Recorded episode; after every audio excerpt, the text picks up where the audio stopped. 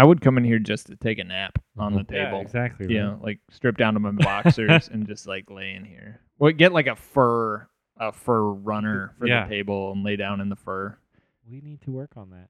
Uh, Will Ferrell, I think, would be a great person to represent the brand. And, yeah, Uh, he fits. did you see Semi Pro? No. Okay. I need- Will Ferrell's Will Ferrell's character in Semi Pro. I feel like the movements of Will Ferrell would not do well in this room. I feel like there would be a lot of broken bottles. Just keep him happy. He'll be all right. If you So- keep him fur still don't see it. laden, laden in fur, he'll be fine.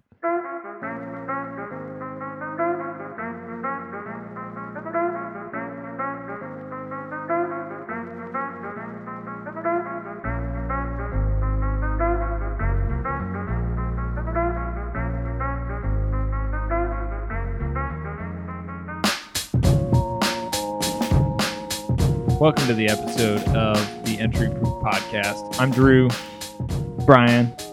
With us is Danny slash Dan slash Daniel Calloway of Bardstown Bourbon Company. Hey, Thank you for coming on the podcast. That's really rad of you to just host us. And I'm glad you guys are here and uh, happy to be on it. So thanks for having me. my adrenaline's kicking in after the drive down from Milwaukee. I was a little bit worried about that, like getting up early, and but it, it turned out okay. I started off with some pretty dank coffee, and the drive went well. I listened to golf podcasts, so I'm ready to podcast right now. Golf podcast. Yeah. Well, I mean, it sounds kind of boring, I guess, but it's there's a lot of zen in in golf, and if you got to drive six and a half hours, counting breaks, um, yeah, it, it's kind of good. It's a good mood, I think, for driving. Perfect. I had some anxiety this morning. I was I was nervous I was going to be late for this, even though I was waking up in Louisville and we're set to record at two thirty. I still went go, went to bed with that fear. That's fine. I mean, human But here we are. We made it. fear is a complex emotion, and it shows up often when we don't want it to. We don't have a lot of control over fear. Right. This is not a philosophy podcast.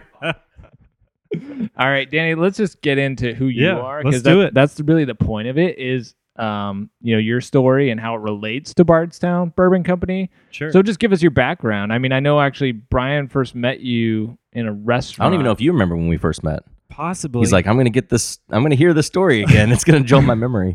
All right, why don't you want me to start us- there? Yeah, let's start there. I I know Houston Samara from at Quills. right. and uh, big into the cocktail scene, so big into the bar scene. And we were going to Hell or High Water, downtown Louisville, Right. um, where um, you and it's escaping my mind, and it shouldn't, but um, you all were upstairs, kind of like that private room, Yep. and we kind of came in. I think you all had seen each other because we we didn't know each other at that point. You kind of motioned or something, or uh, you know, and we we went up to join, and that was when you were. It was proposed to you, hey. Leave what you were doing, and this opportunity is available for you to come work at Bardstown Bourbon Company. I don't know if you had accepted that point, Doug or it was Doug. Yeah, Yeah. So he was the.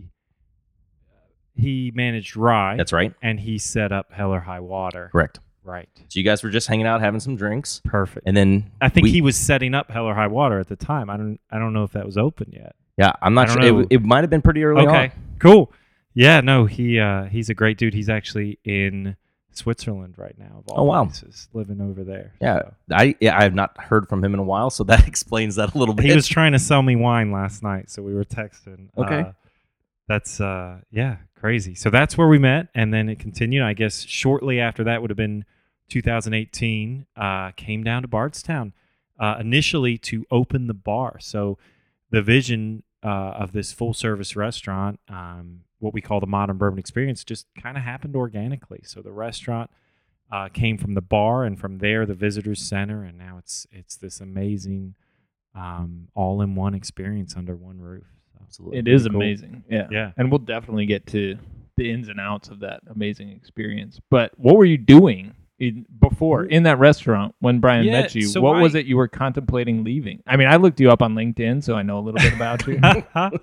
I started in music, uh, so my whole life, uh, early years, I was I was practicing French horn, and and just deep into that. I went to school, uh, music conservatory in Cincinnati, um, and then kind of traveled around playing French horn in different orchestras, and then wound up playing in the uh, Louisiana Philharmonic based in New Orleans. Did that for a long time, and then from there, I was doing movie tours in China. I was doing these kind of strange. It was called the Hollywood Concert Orchestra, and we would play film music in a different city every night in China and Japan. So cool. Uh, very strange. You know, you you play these massive halls, but it was it was it was an experience, right? And gets to meet people, and that's where I met my wife uh, doing a tour there, and she lived in Louisville, so it was either move to Louisville or don't. So I left New Orleans, uh, ended up in in Louisville, and was always in love with cocktails and wine, and living in Louisville that transitioned into bourbon and and the restaurant scene. So I joined Decca, was the GM there, uh, and then that's where I met the CEO of Copper and Kings, Joe Heron, who was the founder, and he introduced me to the former CEO at Bardstown Bourbon Company, and it just went from there. So that's my life story. in like 20 seconds. Yeah. Yeah, So so you met your wife in in Orleans, China. No, Oh, I met her in Chi- China. and she lived in. So She lived in Louisville. Okay. We were both in the same. We were both playing film music in China. got it. Uh, Same touring orchestra. Same, squad? orchestra. She was playing violin. I was playing French horn. Okay. And so it was all about seeing the country. You you know, you'd, you'd play the show and then you'd go out and it was, you know, different city every night, very social place. You're traveling on the plane and we got to know each other and just connected over a lot of things and then stayed in touch. And I was I was I would finish an orchestra, uh, orchestra concert Saturday night, drive through the night to Kentucky, get back by Tuesday, uh, and I did that for about a year, and then uh, we we I, I moved up and we we moved lived in Germantown for a while and and just did it. Wow. Right? Yeah. Were you were you into the beverage scene while while traveling? Like what? I don't know what Yeah. what this age was to know if that's something yeah, you're doing. I too. absolutely. I mean, and living in New Orleans, I used to hang out in Bar Tonique, was right across from uh, Mahalia Jackson Theater. So hang out there a bunch. Uh, in China, I was just exposed to a lot of things I'd never tasted, never seen, and, and what spirits could do. But ultimately, uh, playing music, it became more about the people, you know, and I started to love the experience of the people and and and what spirits can do for bringing people together. And I, I wanted to make that change uh, for a long time. Yeah. Yeah. So another mutual friend, um, Davey. So I mean, Davey he- Butterworth. I don't I don't think he took over after you, but he's I mean He's- in the he's- same realm though. Absolutely. So I I hired Davey at Decca. One of the best decisions uh, ever made. Great guy. He's amazing, and uh, he's led the beverage program there for years, and um, just an incredible person and a great cocktail expert. And um, just got his. He's a certified som now, and is, is doing great things. As are you, correct? yeah, yeah, right. yeah. Did that happen at Decca then when you were there? Yeah, I got deep into it, and I I kind of dive into things. So I got I was always into wine, but not not in a knowledgeable way, and just opened every bottle I could get my hands on. And you know, you buy a lot of wine and you drink a lot of wine, and you know, you get after something and and do it. What uh like what in particular? You know, there of course for us bourbon geeks, there are bourbons that you know really resonate with us. We love the profile. Is- Yep. Are there particular wines or regions Oh. or varieties that you're like, oh, this uh, this is my jam when it comes to wine? Absolutely. Of course, it's not a wine podcast, but Yeah, no, I always I we're opening up a, a whole thing, but uh right now the one I recommend that I drink a lot of is uh Southern Southern Italy has a lot of great vineyards. They have one um uh, uh, Frappato. COS, three different winemakers started in the uh, 80s, like biodynamic practicing really led that. And their Pato to me, um, I have a lot of their 2017, and they just put out uh, a newer vintage that I need to compare. It's just phenomenal. It's it's got funk, earth, mushrooms, bright fruit with it. Uh, if you like Pinot, but you want maybe something a little more rustic Mm. than uh, what you'd like, say a Sonoma or something, uh, with a little fizz, uh, slight carbonation.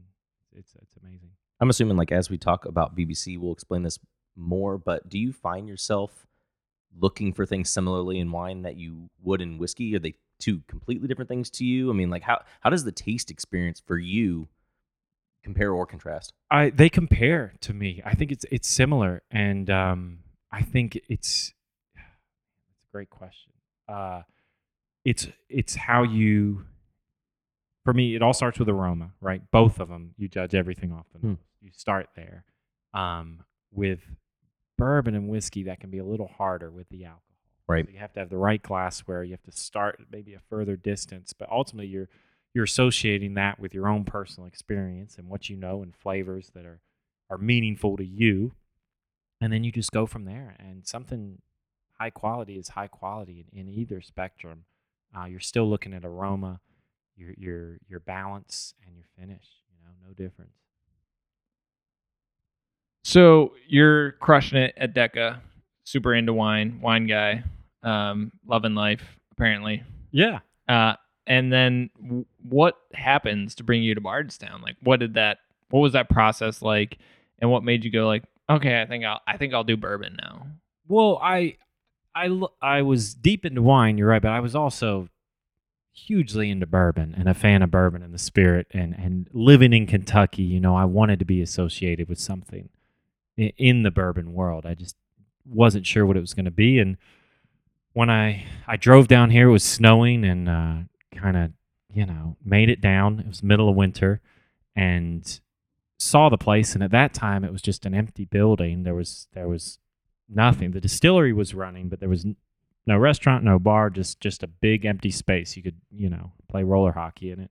Mhm. And I heard the story and the vision and what they were trying to create, and I, I was just on board within five minutes of talking with them, and I kind of had to pretend like I wasn't. Um, but I was I was so deeply into it, and I met uh, a, a good bit of the team, and their priority was just recruitment and getting the best people on board. So, for example, their their hire number one, or our hire number one, Steve Nally, uh, former master stiller at Maker's Mark, you know, brought him out of retirement for the second time just to have that expertise and tradition. And then John Hargrove, who represents the innovation, the the technical acumen, former master distiller Barton 1792. He's now our COO, overseeing the whole production. When you have people like that in place, average uh, 15 years experience, and they were they were recruiting from Beam, from Sazerac, getting these incredible employees and and the business model made so much sense and and the vision and the goals and the values uh, were just so in line with what I wanted to do that it was a no brainer and um, it was it was funny right after the interview I was leaving on my wife's uh, uh, father lives in Italy uh, biological father lives in Italy and so we were going there for a couple weeks and I had the decision of uh, while I was over there and then as soon as I came back I started, got after it, and haven't looked back since. For those who might be tuning in who don't necessarily know what that vision, what those visions or um, like values are for BBC. Yeah. What is so, that? BBC stands on innovation, collaboration, and transparency. And in the bourbon world, those are new models. They're new things. So we can start transparency, and we'll get into the tasting. Everything we do, uh, we can take pictures of, we can talk about, we can put right on the label. So the the product you're drinking, you know what it is. It's no no made up stories, myths, hidden legends, anything like that. We want you to see what's going on, and there's a lot of kind of fabrication traditionally in the bourbon industry. No doubt. Yeah. Yeah. So we wanted to change that. Collaboration, we distill, uh, at the time, it wasn't this many, but now it's up to almost 30 different collaborative partners. Everyone from High Wow. West to Jefferson's, Kentucky Owl. And you And- can drop their name because Yeah, it's you're right. open, It's like- transparent. That's that's great. a pariah in the Yeah. bourbon. Like we can talk about where this comes from or why we made it, how we made it, and, and it's a different model. Instead of just sourcing juice, so in the past, if, if someone had leftover bourbon, you could buy it. It was their bourbon, their recipe, Mhm. you know, and you you couldn't say where you got it. Here, we work with these companies, and it's their own custom mash. But we have 50 unique recipes that we're putting out right now. So if we're making a bourbon for for Dixon at Kentucky Owl, it's his it's his recipe. It's like a cook using our equipment, our kitchen. Mhm. He can work hand in hand with Nick Smith, our head distiller, Steve Nally, John Hargrove to create something that's truly his and then be transparent about the whole process. And then innovative, we're trying to push these boundaries, create new things, single malts, finishing, experimenting, being modern, and, and just making awesome bourbon. And I tasted the distillate and I was blown away. So. Do you do you find that folks that are a part of that who you know maybe Dixon's got a mash bill, maybe someone else has a mash bill. do you do you hear stories of them talking to one another more openly than what seems like is the case. I mean, again, we both have backgrounds in coffee, so like you know, I know sometimes practices of roasting, practices of sourcing, some of those things are closed lipped because you know you've worked for those relationships. Do you see the people that you're working with having a little bit of freedom in that themselves and trying to innovate as a brand for themselves co- collaboratively? Absolutely, and and we'll run into people. We're kind of neutral territory. We're in the middle, uh, heart of the bourbon capital of the world. With our restaurant, there'll be master distillers in here from major brands all the time, and they talk. They can come back see the facility. Um, Jim Rutledge was in here a couple days ago. We're we're talking. We're sharing, especially people we're collaborating with formally. We can discuss, you know, um, innovation, things we're working on, and help each other out. It is a truly collaborative process. So savage. I mean, I, I, looking at even the bottles, like tell that story. You look at the bottle of the Fusion series, and it's like, Yeah. here's what's in here. That's Exactly. amazing. Like Exactly. from a consumer, like one of my videos recently was like how to read a label because Right. it's so convoluted and almost disturbing. like, what Oh. does this crap mean? But with the Bardstown products, um, it's just all on there. It's like here, it's uh, MGP, Right. it's Dickel, and it's our stuff. And I'm Right. like, oh well, that's great. Now I know exactly what's in there, and that there's no where there's no like meandering about it. I don't have to wonder, and it's like I know what I'm buying, and I appreciate that. You know, it makes the purchasing decision a lot easier. and I think you'll see uh, many companies gravitating towards that transparency I hope so because it is Yeah. appreciated. It's what people want. Right. Do you find yourself so I mean I know there are more products again, we'll talk about it, but there are more products than your finished products, but do you do you find it it's scratching this unusual like itch of combining worlds with some of these finished products that you get to taste? So yeah, I mean not all of them are wine based, but Yeah. you do have some of that. I imagine you taste through a lot more than we see. So is Yeah. this like this box being opened that just is like, oh, I didn't know this would exist? Absolutely. Yeah. You know, um, man, cognac, Armagnac, different beers, uh, different regions of wine. Um, working to set one up with uh, a group I'm really a fan of uh, out of Italy. You know, and there's just potential, and that's that's a huge part of not being owned by a conglomerate Right. umbrella company. Our decisions can be made internally with just a few people. If we want to go after a company and we're excited about them and we want to collaborate, we can do it. You know, there's no other agenda where if you were owned by, say, a Diageo or a Pernod, you could never, you, you would never have that option. Right. Sure.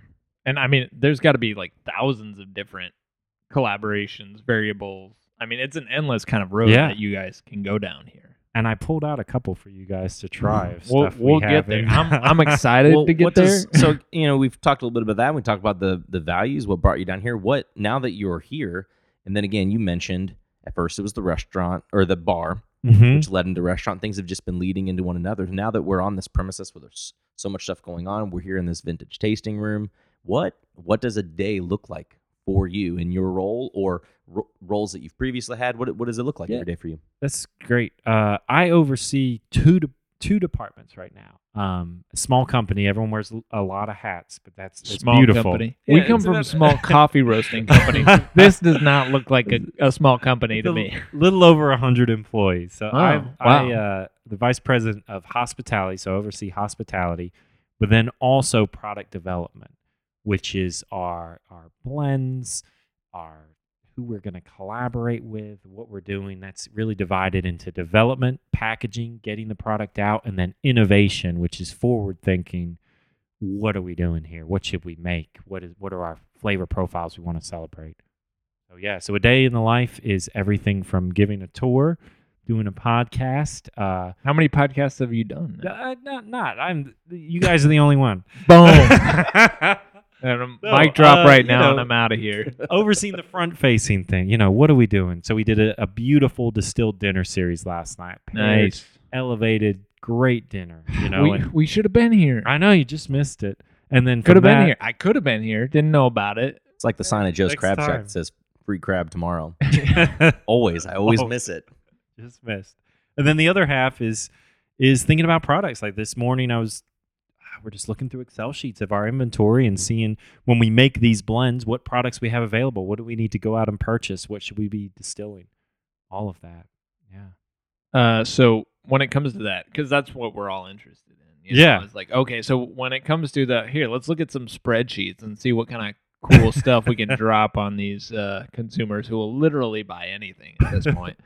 Um, like what what kind of floats your boat? I mean, when it comes to saying, all right, here's what we have. What do we want to produce, create, deliver to these folks? Like what what are the filters that come to your mind when you're trying to decide what to bring to folks?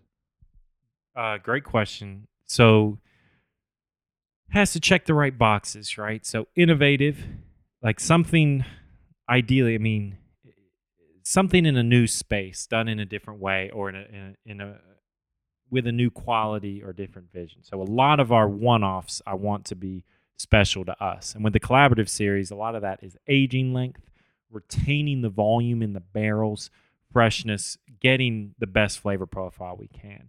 Um, and then I really a big push in 2021 for everything we're doing is involving the three tiered system. Uh, not distribution. Three tiered in here is distilling, culinary, and beverage. So how are we celebrating our culinary program? Uh, how are we involving our beverage experts with the distilling team and taking that approach in every single product? And as far as flavor profiles, I think there's a ton of space in the single malt category, American malts. Yeah. Uh, we've made a couple blends now using a little malted whiskey in there uh, Hmm. as part of the component. And where are you guys getting that? Or are you distilling it? Both. Okay. Both. Well, I figured, yeah, yeah. Uh, so we we have some sources, but we're we're also producing an incredible single malt right now. So Sweet. um, you know, and seeing how that works as standalone, then in blends, and then for finishing, you know, we've got some Mizunara arriving very Like soon. Noise. Some giant uh, 250 liter Mizunara barrels, and then got 10 sauterne barrels. Oh, landing very nice. Yeah, Yeah, this is so gonna get real that'll real interesting. Yeah. yeah. So you know, we're gonna right now project. You know, just talking about what I'm doing right now is to look at our sourced inventory and figure out what do you put in a sauterne barrel. What's the best option as far as age, mash bill, flavor profile to put in a sauterne barrel? Because there's no do over. You know, you got 10 barrels. Mhm. Um, you figure out the best one and go for it. Absolutely. So listening to you talk, it's like, oh, this just sounds like the best job ever. Like, what makes you go home at the end of the day and you're you're with your wife and you're just like, oh my gosh, like Yeah. because we all have those days. It's just like that was brutal. What happens here that makes your day brutal? nothing's ever brutal. Uh, Really? Because I try to I try to keep a good attitude about it, but uh, there's We different aspects. There's Yeah. messing up a flavor, you know, being Yeah. incorrect on something. But That's the big just thing on is, the path though to figuring it out. right, Yeah. and then managing people is is my biggest area that I've realized is is needs to be my number one focus. How Mhm. you interact with people, how you direct a team, how you lead, how you set an example. I never understood, even managing a restaurant at Decca, I never understood the value in it. Like I thought, oh, I'll just do this and people will take care of what they need to do and we'll all do our own job and it'll all work out. And uh, it it takes so much effort, time, and thoughtfulness to be a a good leader. And fortunately, there's some amazing leaders in this building that I'm learning from. Um, but that that's often front of my mind Yeah, right that's now. that's really interesting. Like I think a lot of people in management positions, they think about like leadership in terms of like how do I how do I lead these people in a way that they will follow me? You know? Right. And it's like that's kind of the wrong way of thinking about it. It's Yeah. more like how do you be a leader in such a gracious, like selfless, inspiring way as to where people want to follow you. Like, Right. So it's like trying to turn it on its head. It's not how to get them to do what you want. It's how to be the leader that they want to follow. and not even not even follow uh, that that yes but also you know people work probably as we have already said that we do in industries they're interested in how do you how do you cultivate them Right. how do you let them grow in their own way no and doubt. also encourage so you know finding people that you're able to build into has has been something that's you know, on my mind a lot lately you I mean you have you have bartenders back here you have again with culinary being important you have people who want to experiment with flavor Mm-hmm. you know and, and again with one of your brand missions being innovation you know encouraging that, seeing where it goes, and you know, letting them grow in that way. Yeah, yeah. It's it's funny. I used to would never think that I'd listen to these business books or leadership books that are so easy to make fun of. And on the drive, I've got an hour drive. I just started getting into them and listening to these, you know, management books and something I would dismiss right off the uh, right out of the gate uh, a couple years ago, and uh, realizing that it's a humbling thing to realize you can improve on something and, Right. and dedicate yourself to that. It's it's been really helpful. So yeah, it's that's that's kind of where I'm at with things right now. You did leave a subtle little thing in there. I'm gonna I'm gonna bring up. So so you've been here for a little bit of time. What has prevented you from moving to this beautiful land of of Bardstown to be to be closer? I would love to. I, I love Bardstown. I love the people, the community. My wife runs Sarah. She runs a music school, Mm. Louisville Academy of Music in Louisville, That makes sense. and she's Clever name. right? and uh, yeah, and she does amazing things there. And uh, you know, she we need to be Yeah. there. For that. Absolutely. So, Totally. Yeah. Um, hats off to you. Yeah, I and Way I to don't mind the drive. Be a man and support your wife. That's is that is awesome. That is fantastic. Yeah, fantastic. and nothing wrong with it. I like to say it's an opportunity to learn something, listen on the drive, uh, call my mom. Yeah, it's know. not that long of a drive. And it is a beautiful drive. I mean, there are some where you go Yeah. through boring parts of the highway. It's another to to enter into bourbon country and start seeing rick houses and stuff. Maybe that's just the nerd in me Dude, I talking. but genuflected when we drove down the road. it is I'm being from Wisconsin, Milwaukee. It's the land of beer. Of course, there's Yeah. some pretty decent distilleries popping up in Wisconsin, but Mhm. generally it's run by beer. And you don't drive down the road and see rick houses. When I come to Kentucky and I see rick houses, I'm just like, oh Yeah. yeah. It's like walking into this room. I have never been so happy as when I walked into this room and I just looked at these bottles. You know, we're doing our sales blitz in Wisconsin next week. Yeah, no, I know actually. Okay, yeah, yeah. yeah, we're coming in ready. strong Yeah. next week. I'm stoked. Like, because Okay. I mean, we're just opening it up. I've seen the product. I think one time in Chicago when I Right. stopped at Binny's, and Right. uh, but yeah, whoever the rep is or whoever's running the Instagram account for um, Bardstown in Wisconsin, Yep. they've been hitting up our group. So yeah, we're ready. We're ready. His for 'em. name is Ed Rodriguez. All right. He's- Yeah, I need to man. meet Ed. So Okay, I can- just, I yeah, can put, set it, you put him with into Ed. contact with Yep. me. would you say, and maybe you don't talk like this, and that's totally fine. Would you say this is a dream job, or what? What is next for you? Like, what? What? Where do you want to go? So we're talking about leading a team, and ideally, they would have places that that they would want to go. With what you're doing now, like, what? What are goals that you have that are difficult to achieve and or like for yourself or for what you do at BBC like Yeah. what are walls that you're trying to break through What's Danny's Or end game? What's your end game? Yeah.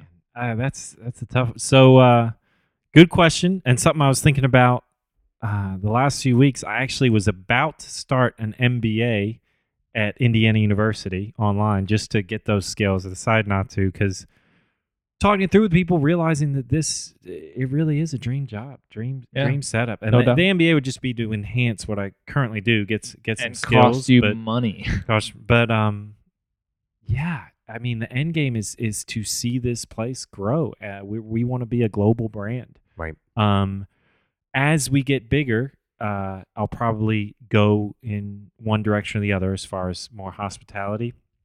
Most likely, that will kind of fade a little bit and go deep into the product side of things. But the end game is to create something beautiful in the whiskey space, and that's as far as coming to this place and it being the destination as far as creating you know the best bourbon we possibly can as a team and then you know putting that together and just feeling like you accomplished something and you did something And we'll probably hit on this a little bit later, but with the either submissions or turnout or what you all saw from World's Top Whiskey Taster, do you think you're getting there? Do you think that you're seeing people either in regions of or talking about the brand in a way that is it either more than you hoped for? I don't know, maybe less, or just encouraging to see as you guys are growing. it's much more Yeah. it's much more uh, it's so funny uh, meeting people this is the first year even just in the last couple months that i've told someone where i've worked and they had heard of us Right.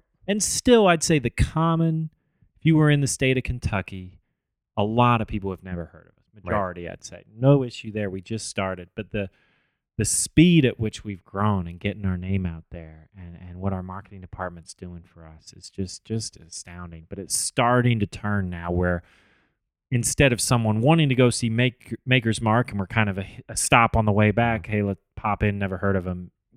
We are having people that, that came to the Bourbon Trail to check us out. Well, you guys have dope food. I mean, Makers is one of my favorite stops on the Bourbon Trail because it's a gorgeous campus. Like It it's is. gorgeous. But where are you gonna stop in Loretto for food? I mean, you guys have the amazing hospitality experience and it's a totally different vibe from Makers. Like and- and, from the rest of the Bourbon Trail for that matter. Yeah. It's like Bardstown was the leader to show up and say, like, listen, here's how you do bourbon tourism in the whatever century we're in 21st i guess in, in the 2020s here's how you do bourbon tourism and you set a new bar Yeah, and that's been my mission, the modern bourbon experience. So we I took every tour you could possibly take in bourbon. I believe it. it's, It's thinking about how can we do it differently. So we start with the ta- instead of just being like cattle herded around a, a noisy distillery, we start Mm. with the tasting.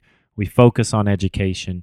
Every single tour ends by thieving out of a barrel. So it's like how many tangible moments that are, are tactile, memorable. You're you're touching, you're engaging. Uh, can we create? And then from there, developing what I call tour adjacent experiences, which are culinary pairings, flights, cocktail classes, a tour experience that's just thieving out of barrels, blending class, mad scientist blending, where you pop on goggles and make your best bourbon blend you can make. let's go You know, yeah. How About it. many of those can we create? So, so it's it's and then when you come here, you're you're engaging and you're learning about bourbon, and you're not just being lectured to. That's pretty rad Yeah. um question and Let's w- do it. well one question about bardstown then one question about you so with all the innovation and the tactile and blah blah blah not Yeah. blah blah blah No, no, a no. negative way Blah, i blah. mean blah blah blah and like wow that's really rad stuff that you were talking about i don't mean to blah blah blah that in that way You're good. But uh, when are you guys going to drop some uh, barrel pick opportunities? Yeah, so they're we do them currently. They're very limited. When can Brian and I pick a barrel? today. Uh, we can go. I mean, I don't know if you can have it, but you can pick out your favorite. I'll have to raise some funds. I always Yeah. like to be heartbroken. So, So we we do two per state currently. The uh, states Oh, that we're wow. in. Uh, That's super exclusive. super exclusive. is that It's what MGM was, or is it completely separate? complete- thing? MGM was a one off for for their. I mean, that's for- MGM. I, Yeah, I, but I right. figured I'd ask. So Brian and Yeah. Drew are probably different from a MGM. little bit, a little bit. uh, no, two per state, and it works like a futures, like a Bordeaux futures program where you're buying. So our oldest product, we started distilling in 2016. Mhm. Um, we've quadrupled in size since then, but our oldest product is just four years old. So you're buying for something that will be released in the future. The difference between our barrel selection program and others is that we have these 50 different mash bills you can pick Mhm. from. So you're comparing different mash bills. So it's not the same barrel, same mash bill lined up four different barrels. It's it's completely unique products. Wow. Yeah. So d- when somebody's like, "Okay, I want to get a barrel," and you're like, "Okay, fine," Yeah. do they get to taste 50 different products, or what they- does that it's like, uh, process we look send like? you the menu and you, you say I want to try. You get up to five Oh, different okay. different barrels Mhm. that you can pick. Got it. Yeah. There's got to be a line. Yeah. for sure. All right, let's get 50 barrels. Not at out Starlight, here. man. They just said, "That's a dangerous experience." Yeah, Yeah. I'm sure there's there's I'm sure there's variance in these smaller distilleries, and Bardstown's not a smaller distillery. Like it's a different sort of startup. Yeah, it has kind a of vibe. craft feel. You know, so we do Craft we do feel, but you guys don't 7.3 million mess proof around. gallons. We're the seventh largest distillery in the U.S. Hit me with that number again. Seven point three million proof gallons, Million. three hundred and thirty barrels a day. So it's about twice the production of say a Four Roses or a Woodford. Oh my gosh. yeah, uh, that's redonk. Yeah, so it's it it has the capacity to become a, a global brand. Um, but we we distill for a lot of other companies in addition to ourselves. Mm. You know, so that's that's the big difference there. So the percentage that goes for BBC products will slowly go up as we become that global brand.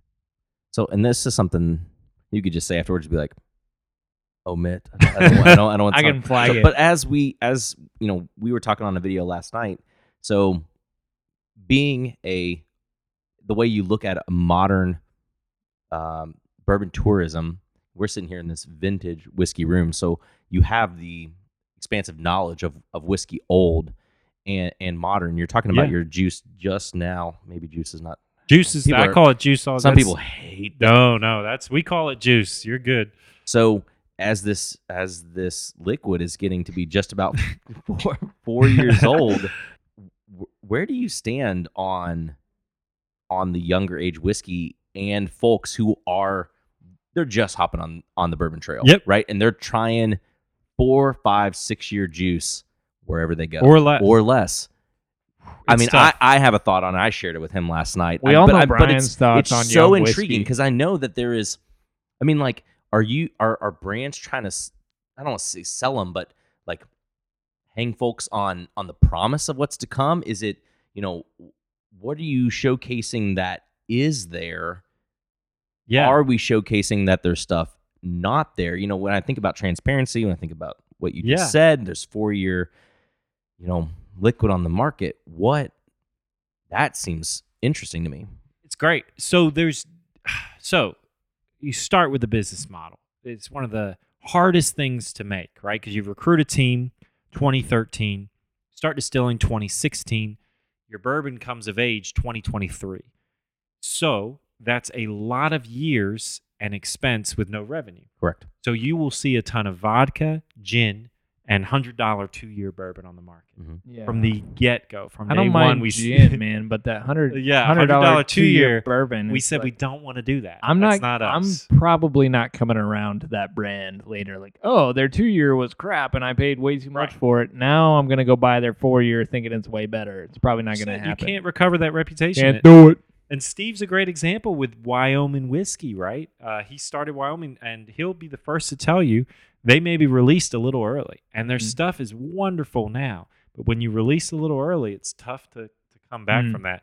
So we don't make gin, we don't make vodka, and we don't release our not we, we don't release four and five year bourbon. Mhm. So we're waiting. So what we do is this fusion blend, which has our young product. Sixty percent of it's our right now. It's four year bourbon. The forty percent is sourced, and we balance it that way. So you can taste what's coming off our still. You can see where we're going, but it's balanced with Is, that fu- is bed of fusion then smoke. for a direction? It says, "Can you can you taste this? Can you taste that?" This is Yeah. the journey we're wanting to go. Exactly. You can try, you know, it's got our rye bourbon in it, our wheat bourbon in it, and you get kind of those bright young notes, but it's balanced. Yeah. Right? You have it's saying we want quality, we want balance. So you can see what we're making. This is our juice, and we'll tell you exactly what's in there. Um, but we always want to release quality products that are ready to be drank. Right. Yeah. I like that.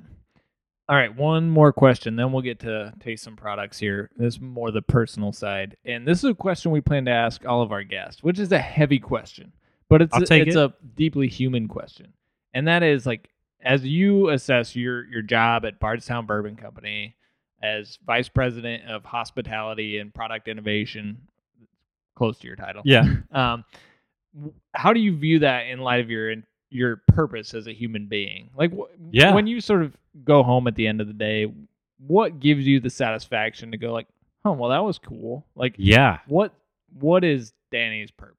That's great. So I've that's a great question. I've always been about self improvement, right? And, and and having that focus, which really came from music, right? Where you're hammering against something every day.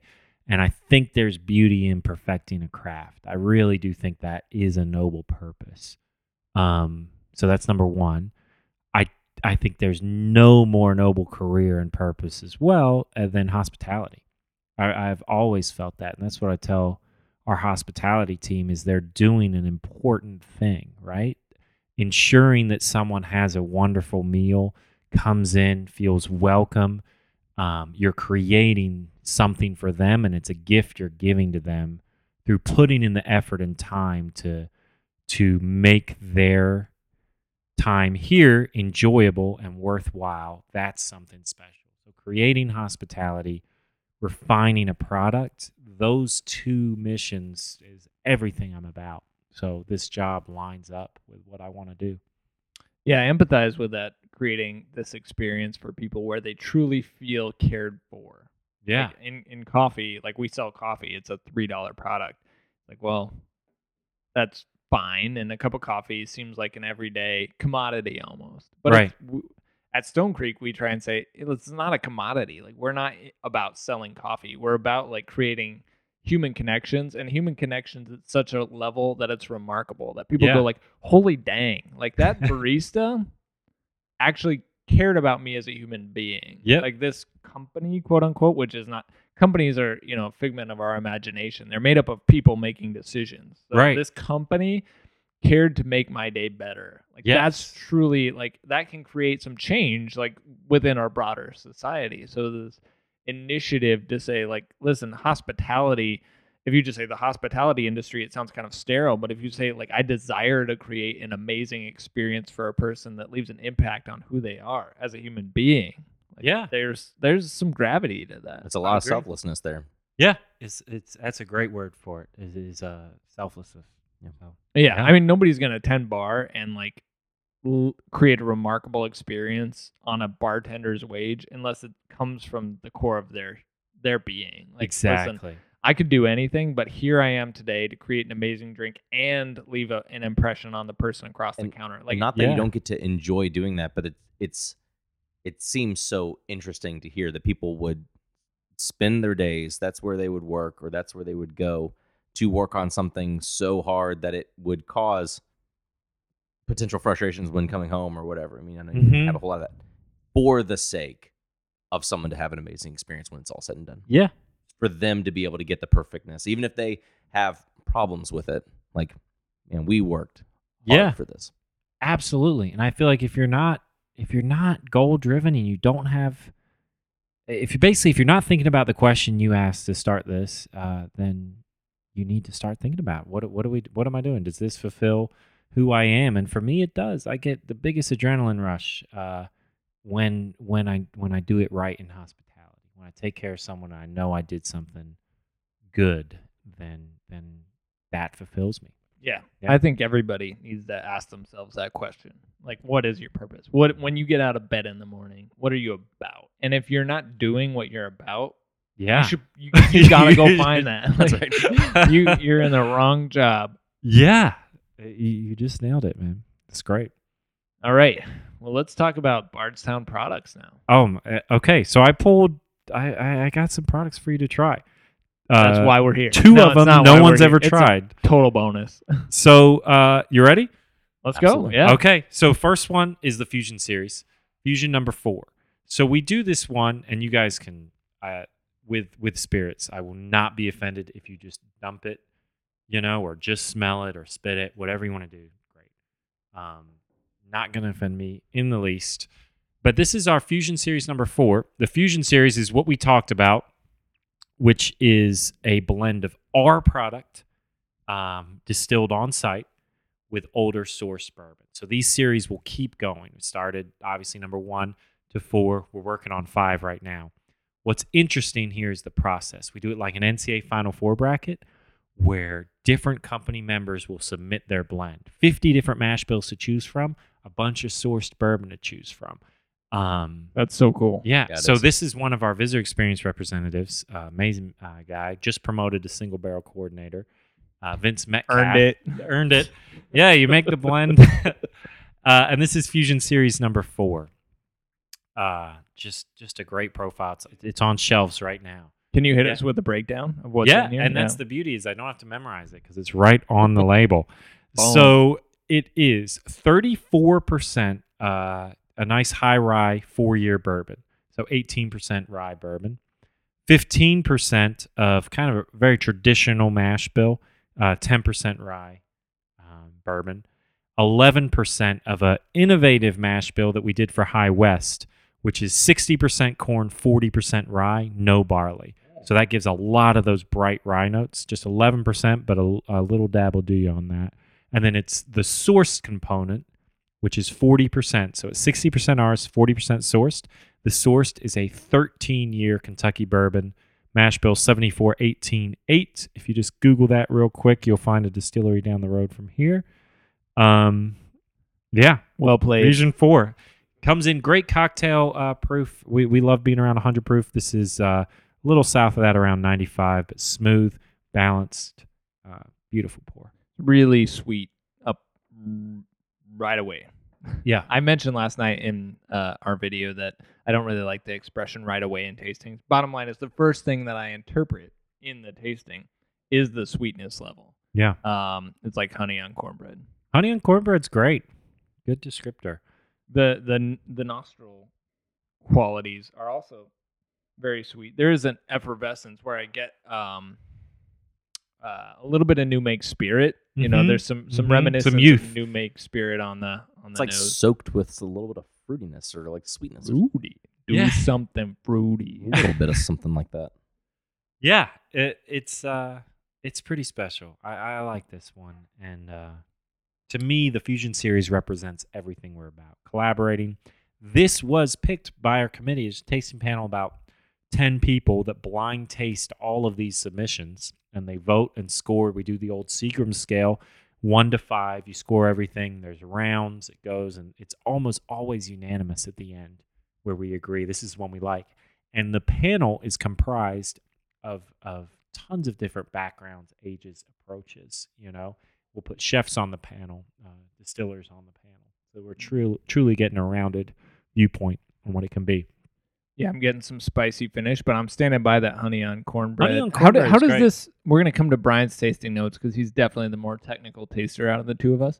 But how do you stack this one up against the other three fusion releases? Great. Uh, this one I'd say is my favorite, only because I get so excited about our juice getting older. No, sure, no Uh, doubt. I'm sure. You Uh, do. so it's like four. This is you know has four year product in it, so it's like really knocking on the door when Mm. we can release it six years. Mhm. Um, the first, this is this is a good little anecdote for being a, a small company. The first three fusions used the exact same. They were the same recipe. It just got older and older. But the two young bourbons it used are going to be our core release bourbons. So we realized if we kept making fusion, fusion got so popular and kind of took off, we wouldn't have any six year bourbon. So we had to cut those two recipes off, save them to release at six years, and then uh, go in a different direction for, for Fusion 4. So Fusion 4 is a departure from the old model. Brian, what are you getting? I see you doing that Kentucky chew. I just it. do the That's same thing I normally do. Well, I mean, again, you I said chew it's pretty south hard, of too. 100 proof, but it's viscous for what Yeah. you get. Which, again, you know, as as someone who will want to taste through single barrels of uh, of any product, Elijah Craig or Buffalo Trace, right? To me, they're not profiles I normally would want to drink. What stands out to me about something that has proof south of the hundred is does it have more body? Is it more rich? Mhm. than another pour. So to Sure. me, you know, that mouthfeel is always going to be a selling point for me, especially, you know, as tasting through proof. I'm not one of those people who die on the cross of like uh barrel strength. It Right. has to be, but I Me have neither. to have richness. Right. that expression was kind of funny to me. like nobody's crucifying you, Brian. But yeah, I mean the palate it's it's got a little bit of that kind of maple front. It it has the rye that is just nice and ba- it's not it hits me mostly on the finish, the the spicy. Yeah. Yeah. but I mean it's pleasant. It's, I feel like I get it kind of right in the right in the middle towards the finish, but it's um, it, it's still balanced with with sweetness, and you kind of have some of that sweet grain, and again, you just notice the richness. I feel like that just marries everything together. Yeah. While the youth is evident, it definitely does pack a wall up of Get us some flavor. glasses. All right. Number two here. So what I'm what I'm passing you now is is the complement to fusion is our discovery series. And both of these celebrate the art of blending. You know, traditionally in bourbon, you, you see a lot about the age statement in the year, and blends you see in champagne and scotch and Japanese whiskey.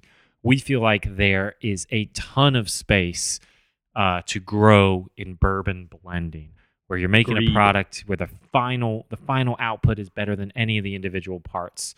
So Discovery Series, there's just no limitations. It's like let's make the best bourbon possible, all sourced. This case, it's all Kentucky bourbon, 10 year, 13 year, and 15 year. Uh, is there any of this in the gift shop? There, it well, we sold out, and then we just got another allocation of it in. So uh, yes, there is. oh my god. The cool thing here Oh. is uh, this Timing- was this timing's blend- impeccable. You nailed it. It's gonna be gone after this weekend. Um, the blend was made by our, uh, by our executive chef Stu Plush, uh, who is just wonderful, responsible for all the culinary innovation here. Does Uh, the he won? sorry? No, go you're ahead. good. No, finish. No, no, he won. That was it. He He won. He won. So it's the final four bracket style again. Exactly. About Oh, about forty That's blends, so forty cool. options, That's and so cool.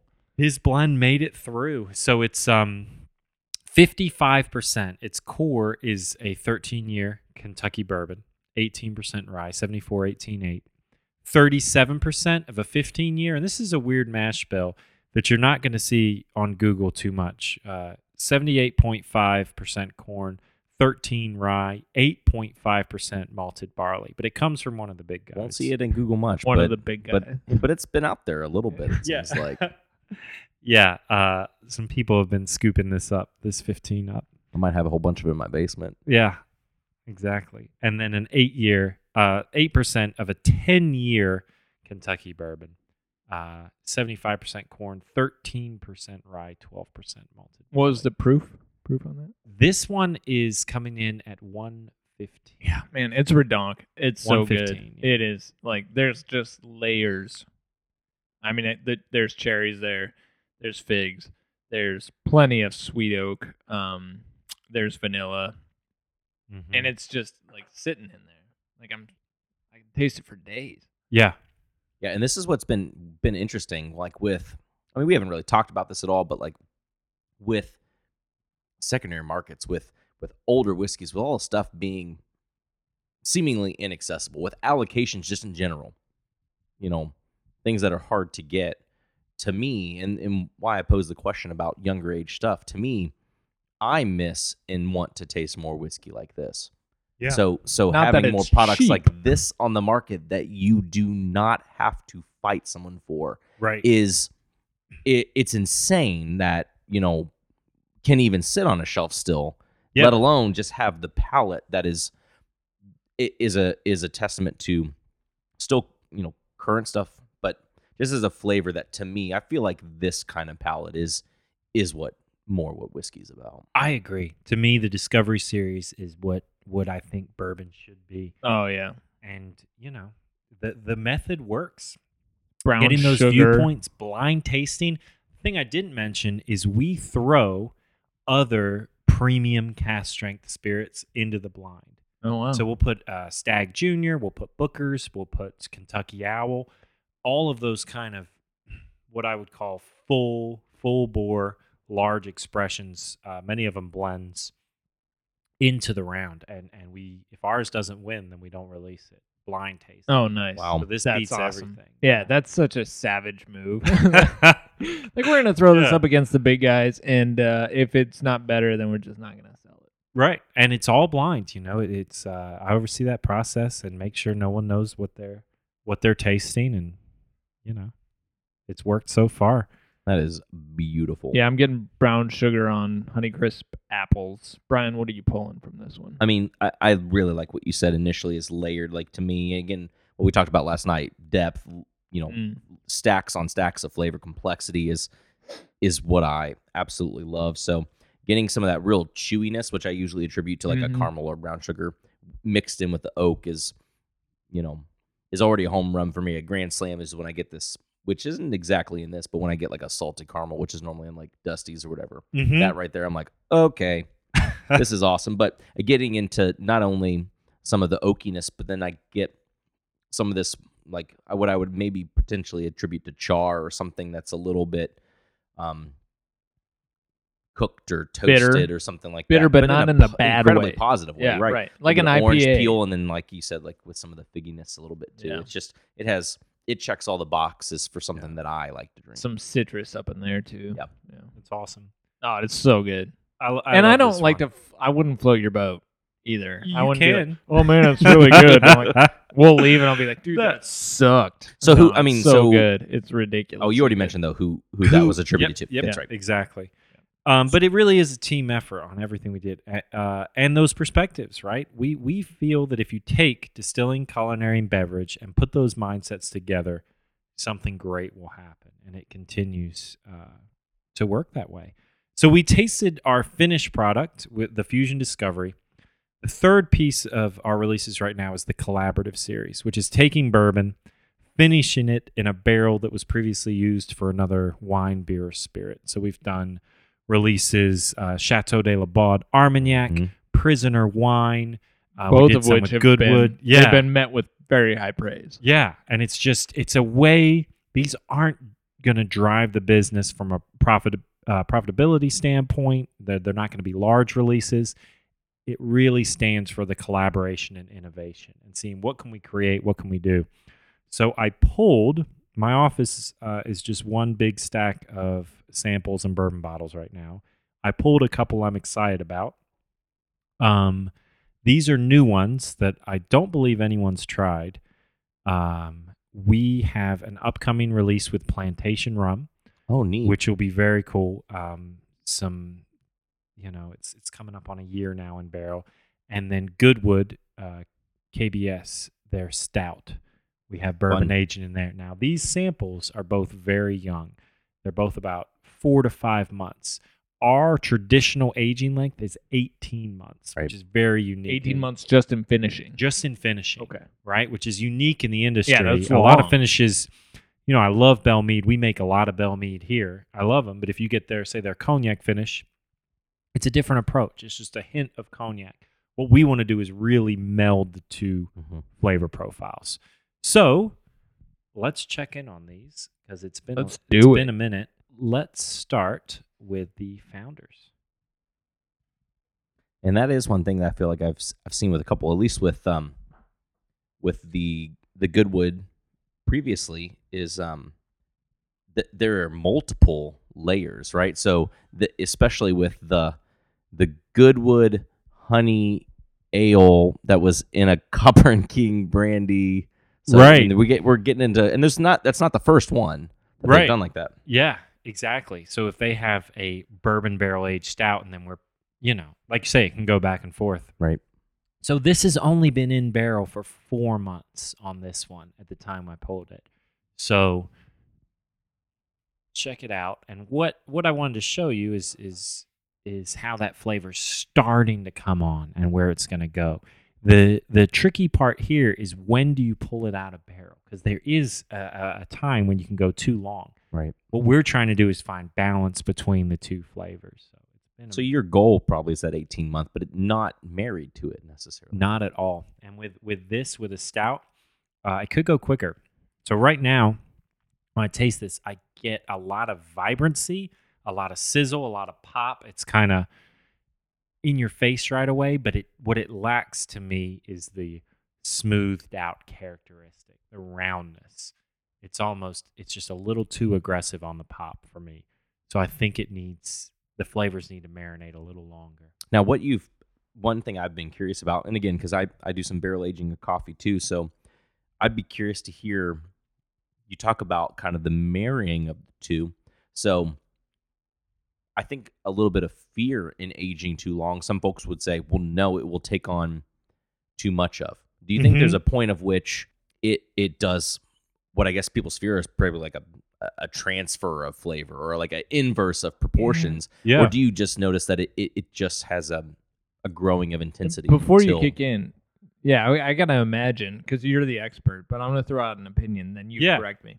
Is once that spirit, once the bourbon or whatever you're throwing in there hits that barrel, if there's stout in there or if there's some reminiscent um, spirit, it's gonna suck that up pretty quick. Yep. Like, and then it's like after a few weeks, like it's pulled all the sherry or all the wine Right. or all the stout out of the barrel that it can possibly pull. Now it's just more about the overall aging process together. I, I would say that, and also as the seasonality goes, with the expansion and contraction of the barrel naturally, it can pick up more. You know, when it when it, you know, the diurnal shifts. You know, when when the bourbon's allowed to really get in the staves, I think it there is more to pick up over a longer period of time, and then certainly it's finding that balance together. An example, because we're still experimenting with this. 18 months is a very long time in the industry we let so our Phifer Pavitt, uh, Suzanne Phifer Pavitt, uh, Calistoga, Napa winemaker. We did the finish with our one San Francisco best in class finished bourbon. We held back two barrels just to see what would happen. So we're going to release them as a 39 month finish Let's go. single barrel. Yeah, so that's kind of seeing, hey, if we happened, we thought it was the right time, and I think we made the right decision. Uh, but if we happen to go XO, super long, what what would it taste like? And it's wonderful. It's different. Uh, it's softer. It's it's smoother, you know. But How many bottles of that did you pull out of those two? barrels? well, they're still in the barrel right now. okay. They're still living in the barrel. We're about to, to Dump. Dump them. Yeah, we're we're doing a fill your own bottle system out in our Rick house where you'll be able to fill up your own bottle, and those will be the first things. Like on. tomorrow at ten o'clock when I might roll we're- back through. we're about a month out. Uh, dude. but that's a way to gauge the process. And what I do when I pull them is I'll have the first one, you know, and then source every two months, you know, and see how it develops and see if we made the right decision. so cool. Yeah. So cool. Uh, so let's talk about this stout finished. You mentioned the pop and you weren't feeling that. I like me likey the pop. I like the pop too. Now I get so Tootsie pop to- Roll. yeah, it's I get sweet Tootsie Roll. Yeah. And then I get some uh, some clove and some anise, like some black Mhm. licorice up Spicy. in there. Yeah. I'm not a big fan of finished bourbons. Let me be clear. Yeah. Um, but at the same time, there are some flavor notes in this that I mean it feels good. Like a like a nice melding, not an artificial like okay, our bourbon sucks, so let's add some stuff to it. It feels like no, this is it's not bourbon, but it's really interesting. And there's a lot of interesting flavors you're not going to pull out of your everyday bourbon. So if you're looking for something different, particularly in the chocolatey region here, I this is agree. nice. and I think the like you said, it, it, it can't be confused with artificial flavoring, which is uh No doubt. is a totally different category of spirits. For this, like you say, it's putting non-traditional bourbon notes on a bourbon, um, in a very in a subtle way. It's it you still want to retain the you you want an equal balance. Yeah. And I'm sorry if I missed this. What is what is the base that went into this? This one is that Tennessee 8488 okay. classic high corn. The Hashtag- other big Hashtag dick. I didn't say anything. well, I thought you guys were transparent. But we say no, no. We're fully transparent to the point that we legally can be. Got it. So we Okay. feel like So we I sign might- an NDA. If we put 8488 Tennessee, that Got it. That's you're fair. good. That's Yeah. fair. Yeah. So to me, I mean, wh- whenever I've had things that are finished similarly to this, I just, you know, to me, sure, Tootsie Pop does it too, but it's just like uh it just reminds me of a chocolate malt, Yeah. right? Initially, like I just get this kind of maltiness that Yeah, Like, it's there for provides sure. a mouthfeel. It's interesting, but then I get a ton of juiciness in the finish too. So it's kind, kind of, of a, but but the, but sep- I mean, it just tastes like a juicy pour, which is surprising to come out of something that to me is like chocolate malty, kind of saturated, kind of thicker pop, and then it's separate. I Yeah. mean, I, and maybe that's a little bit of what what you're talking about. Like to me, they are separate experiences. My front flavors are disjointed from my back. I like them, but they don't. They're not harmonious necessarily. It's interesting. Yeah, I, I guess that's what I was getting at. And it's so interesting. It's the art and science of it, right? Where where some things you can pinpoint. This is why it is. You Right. know, it's this mash bill with this. and it- It's getting along. It's not getting along.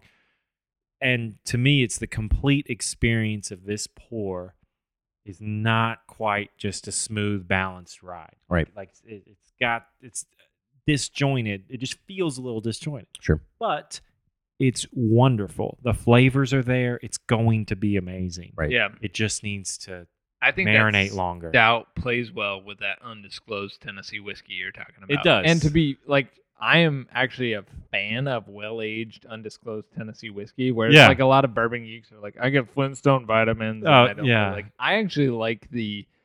Uh, I call it uh, corn pudding or roasted nuts. Like, Yeah. Instead of Flintstone vitamins, like I sort of get why they're talking about that. There's some citrus with this nuttiness, but there's a lot of sweetness and uh, yeah. creaminess that comes with I that agree. I I feel particular like the Phifer's distillate. really good with that too. What's that? Yeah. To bring that to like to bring that in a good place. Well, it's interesting because when we did that Phifer, we had access to 15 year Kentucky, 13 year Kentucky, 13 year MGP, and every time we do it, we we we do everything blind. We pick the one that matches up Mhm. best. Um, so, for example, you know we have a, a high end cognac finish that's going to come out.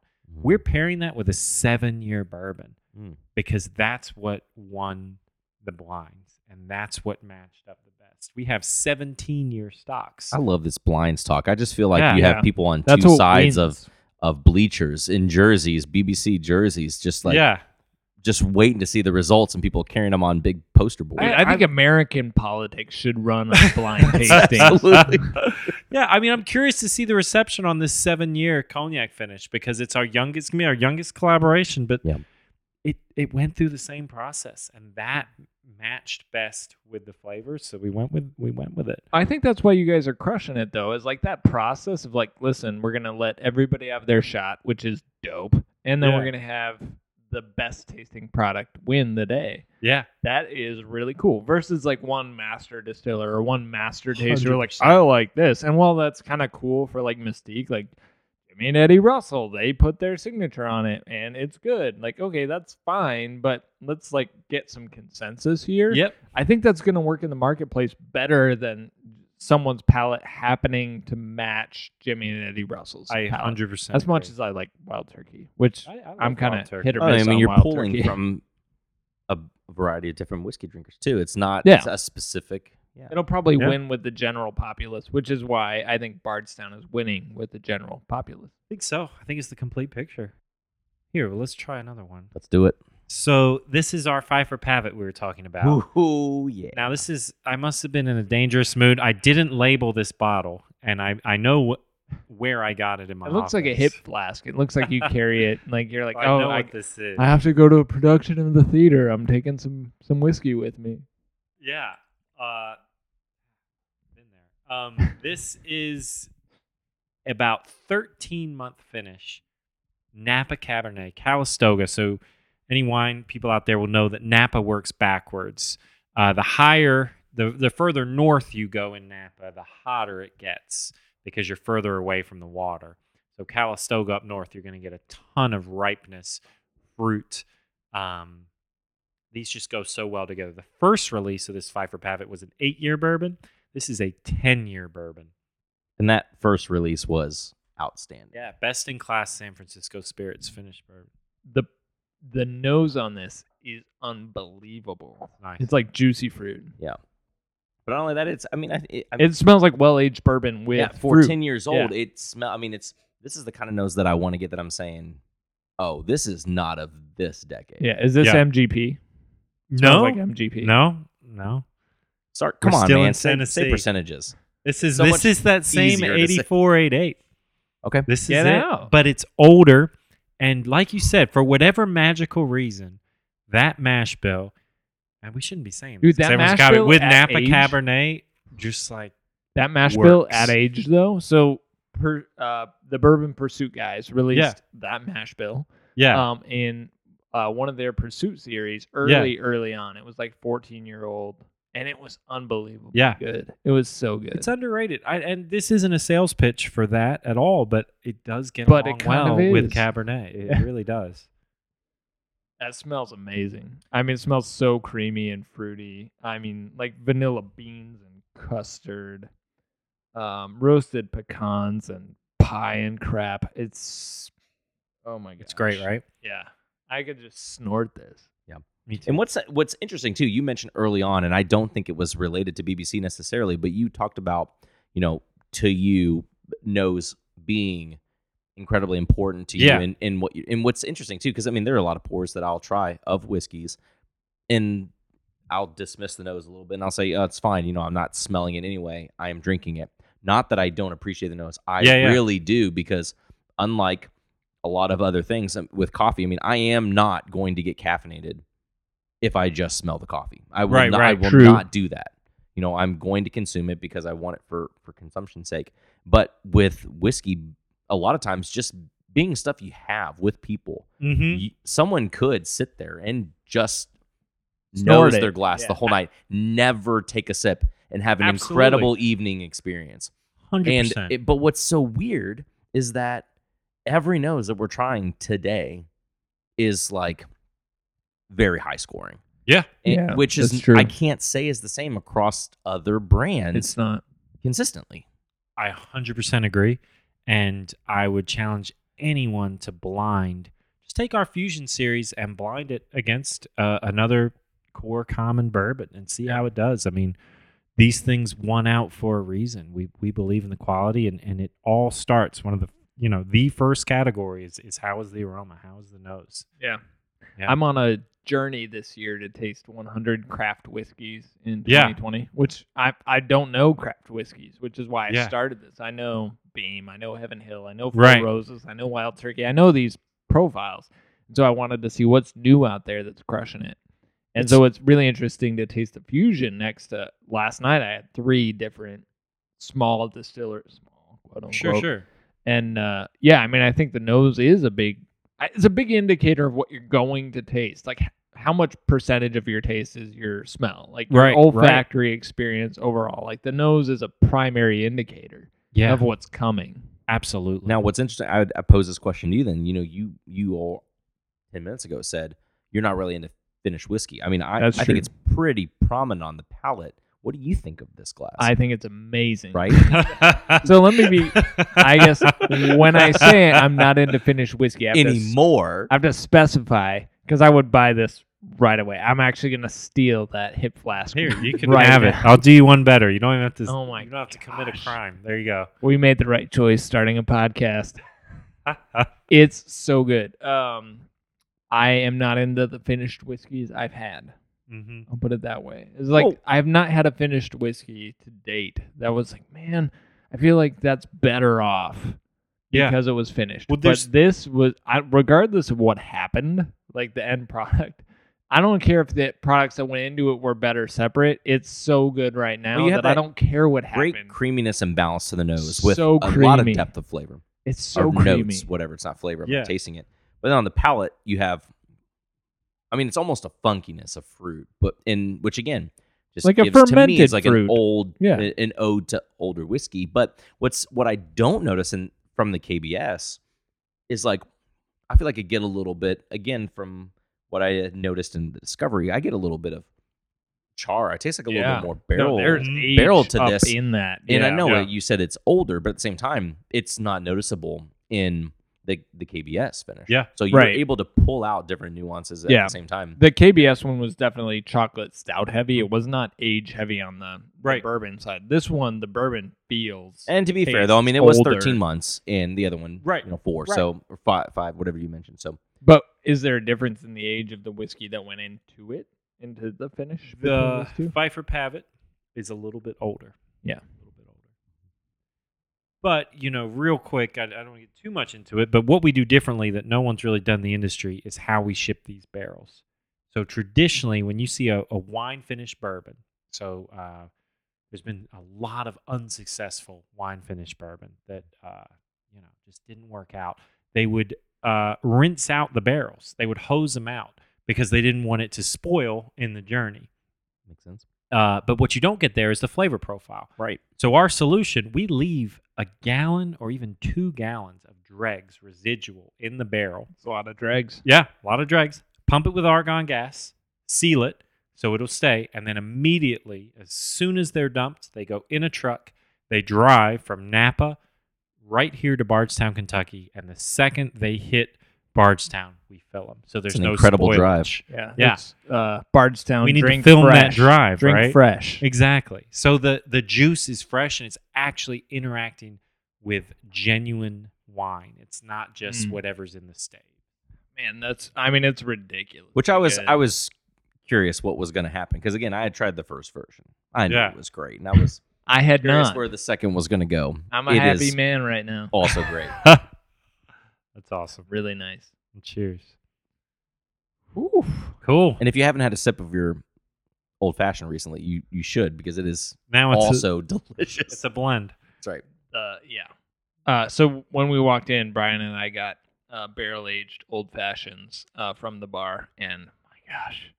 So Good. squad, if you're tuning into this podcast and you're, you know, driving through Bourbon Country, Bardstown in particular, you got to make Bardstown Bourbon Company one of your stops because what they're doing here is, I mean, it's certified dank, as the Yeah. kids would say. it's it's unbelievable. If you want a just a pour of neat bourbon, they've got plenty. They, their own stuff is super rad, and then their their museum, which we are sitting in, of vintage bourbons is just unbelievable, and then their mixology and their food second to none. It's so, awesome. So awesome. And while we're going through this too, so I mean, I don't know if this is anything like working in coffee. In coffee, when I go home, I don't particularly want to brew coffee, but like for you, I mean, what's your home bar look It's like? Is great there some- Are there pours Yeah. that you got at home that you're like, I- I'm Yeah, gonna what's pour some your- of this, or you know, I mean, I don't know if you work. Yeah, in, I if do you work in both. that. Uh, Do you, yeah, I'll have wine with dinner and you know just kind of relax uh, my family. Two little two little boys right now. Nice So, uh, ages. Uh, both under two. One's about to turn two. One is about four and a half months. That's you guys Yeah. wasted no time. no time. So uh, yeah, and then absolutely drink some bourbon. I love checking in on what's out there in the industry. Last night I was drinking Knob Creek Rye, cast strength, and it was just incredible. Yeah, so like me some knob rye. yeah, no doubt. Yeah. so I just try to check in on what's out there. I, I throughout the day, I, I, I know I'm very much in tune with what BBC's creating. Um, occasionally, I'll have a pour just to, to try it from a distance, but uh, at night, I I try to kind of tune in on what the new releases of the industry. So, um, what's your favorite bottle? If you had to say your favorite pour, Available right now? no, no, ever. What's the the whiskey that blew you we'll away? go to, it's a two part. All right, Two so part. yeah, the most ever, and then right now. But let's hit that ever question because that's well, we're sitting in ever right now, so this is I we're know, this sitting is in over un- 400 bottles of vintage whiskey. unbelievable. A lot of people will say those 1969 Old Crow Chessmen. Uh, they're up there, but That's they, what they're very Minnick says. variable. They can be says. good. they are variable. The Rittenhouse 23 uh, has just such a sweet spot for me. Which guys, and it's right behind me. I could there, literally Uh, steal it. amazing and chug 23 year ride. It. I I could could let you do that one. right now Yeah, if I was. you know, just came to from be an arrested. unpaid bill for Heaven Hill. They they owe you know they made some rye and never sold it. The guy didn't pay for it, so it just Wow. sat there. And then all this Stitzel Weller, these uh, Old Fitzgeralds uh, at that time called the Old Fitzgerald Distillery, coming out of Stitzel Weller. To me, that's that's pretty close to the top of the mountain. The Al Young, uh, he was here. Just it doesn't seem like that long ago uh, that we lost him and got to taste that with him. So that Four Roses Al Young. Did You get to pop that bottle place. here with him. Mm-hmm. Oh, Beautiful. Let's go. Yeah, I have Uh, a friend amazing, in Wisconsin who is who has that, and I've got to coerce him. Scott, Scott, if you're listening to this, which he might, he has his own YouTube channel. He's got to let me try that. How Yeah. young that he is. Our COO John Hargrove, uh, me and him, that's that's our favorite bottle, I would say. Sweet. Yeah. So those are some of the highlights, but there's over 400. You go back to There's plenty of 1930, 19, uh, 1892, you can find something.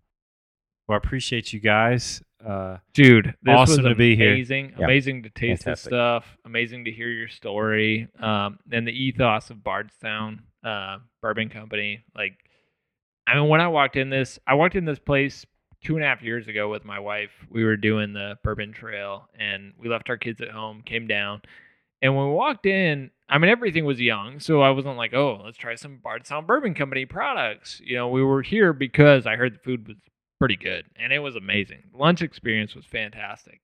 But even now, coming back and seeing the brand grow and the reputation grow and taste the stuff, it's like, holy crap, you guys are doing some really rad stuff. And I'm just jacked. I'm Thank you. jacked for the, the products that we're tasting now and where you guys are headed. It's, I mean, think when you, at the start of this podcast, you talked about the all star team really Mhm. getting assembled.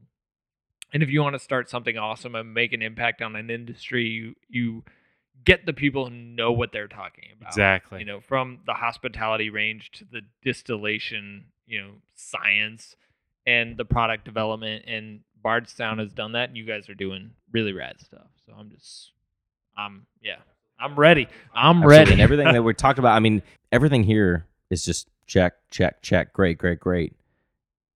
And we're not even to the to getting the single barrels out yet. yeah, I mean, exactly. the, the best is still yet to come, as they would say in like wherever they would say it. Yeah. But I would say the best is probably on the table right now. So no, I appreciate you guys, and I encourage anyone listening. Number one is just to come see us, come check us out.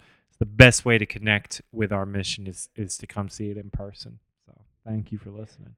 and it's definitely worth your time, squad. Um, stop by Bardstown Bourbon Company.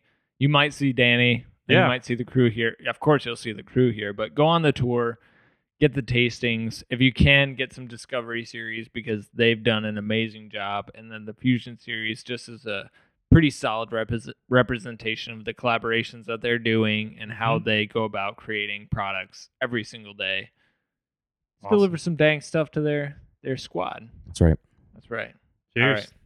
Well, everybody, thanks for tuning in this week. Uh, a little bit of a long podcast to kick you off, but we think it's worthwhile. It's pretty solid stories of people and brands. So thanks for tuning in. We'll catch you next time on the Entry Proof Podcast. For, for Brian, That is me. So long, everybody. I'm Drew. We'll see you next time.